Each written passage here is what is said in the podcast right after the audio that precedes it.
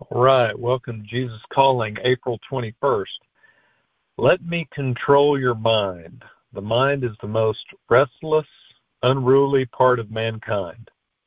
Long after you have learned the discipline of holding your tongue, your thoughts defy your will and set themselves up against me.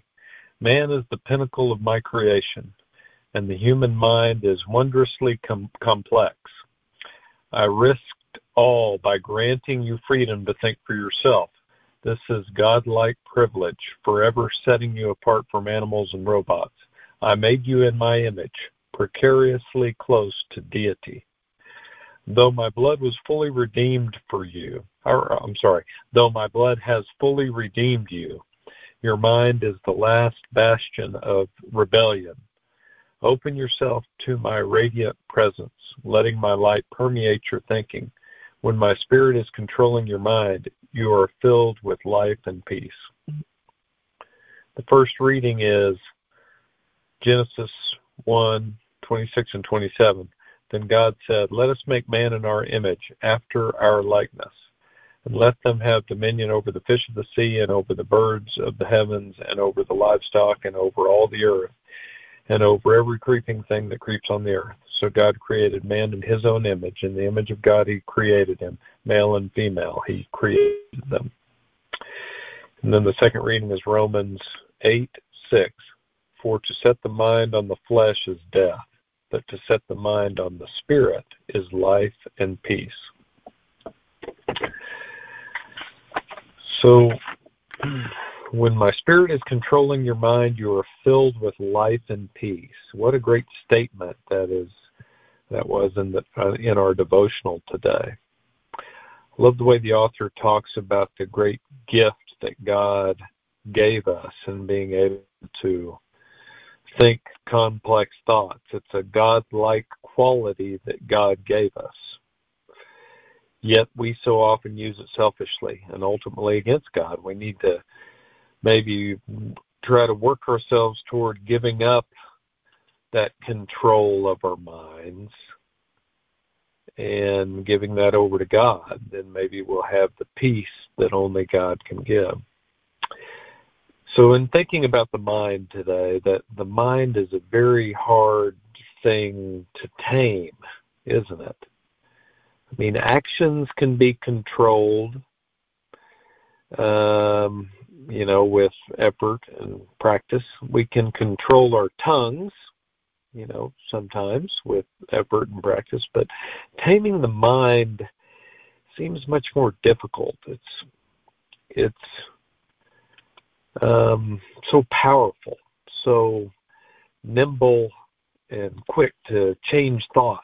I mean, how can we even begin to give over control of our mind to the spirit?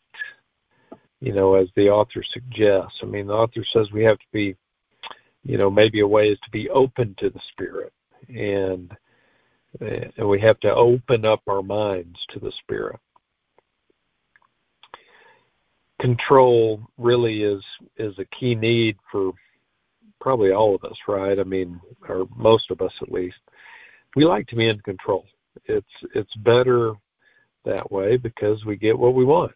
Control of what goes on around us, control of how things turn out. We all want that stuff, but but we don't really have it because there's I mean there's too many other factors, other people's choices, forces of nature, power of God to dictate what happens. All of that keeps us from having control really over what goes on around us. But but the control of our minds, that's something totally different. I mean, maybe some of our thoughts seem controllable. We can we can choose what we're going to focus on, for example, but but even that is difficult here's an example. What if someone said, "I'll give you ten million dollars if you go to go through the whole day and never think about food"? How hard would that be? I mean, it really kind of seems impossible to me. But I was talking to my son about it, and he said, I couldn't do it the first day, but I could train myself. I could I could train myself to drink water. Anytime I got hungry, I would drink water so that when those feelings of hunger came, I would only think of water, not food.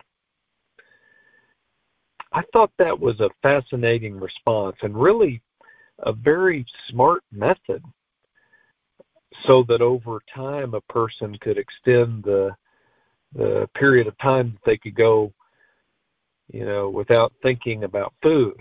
Maybe someone could eventually get to where they could go the whole day and win the 10 million dollars. I don't know. But perhaps training ourselves to let the spirit of god control our mind works the same way. We have to develop habits that promote god being in control of our thoughts. Maybe like doing devotionals like this one consistently reading scripture consistently, having fellowship with others, talking about God consistently, praying consistently, surely those things would have a, a measurable effect on how much God was on our minds. And maybe if He was on our mind enough, we would say, yes, God is in control of our mind So hopefully that's good stuff to think about today.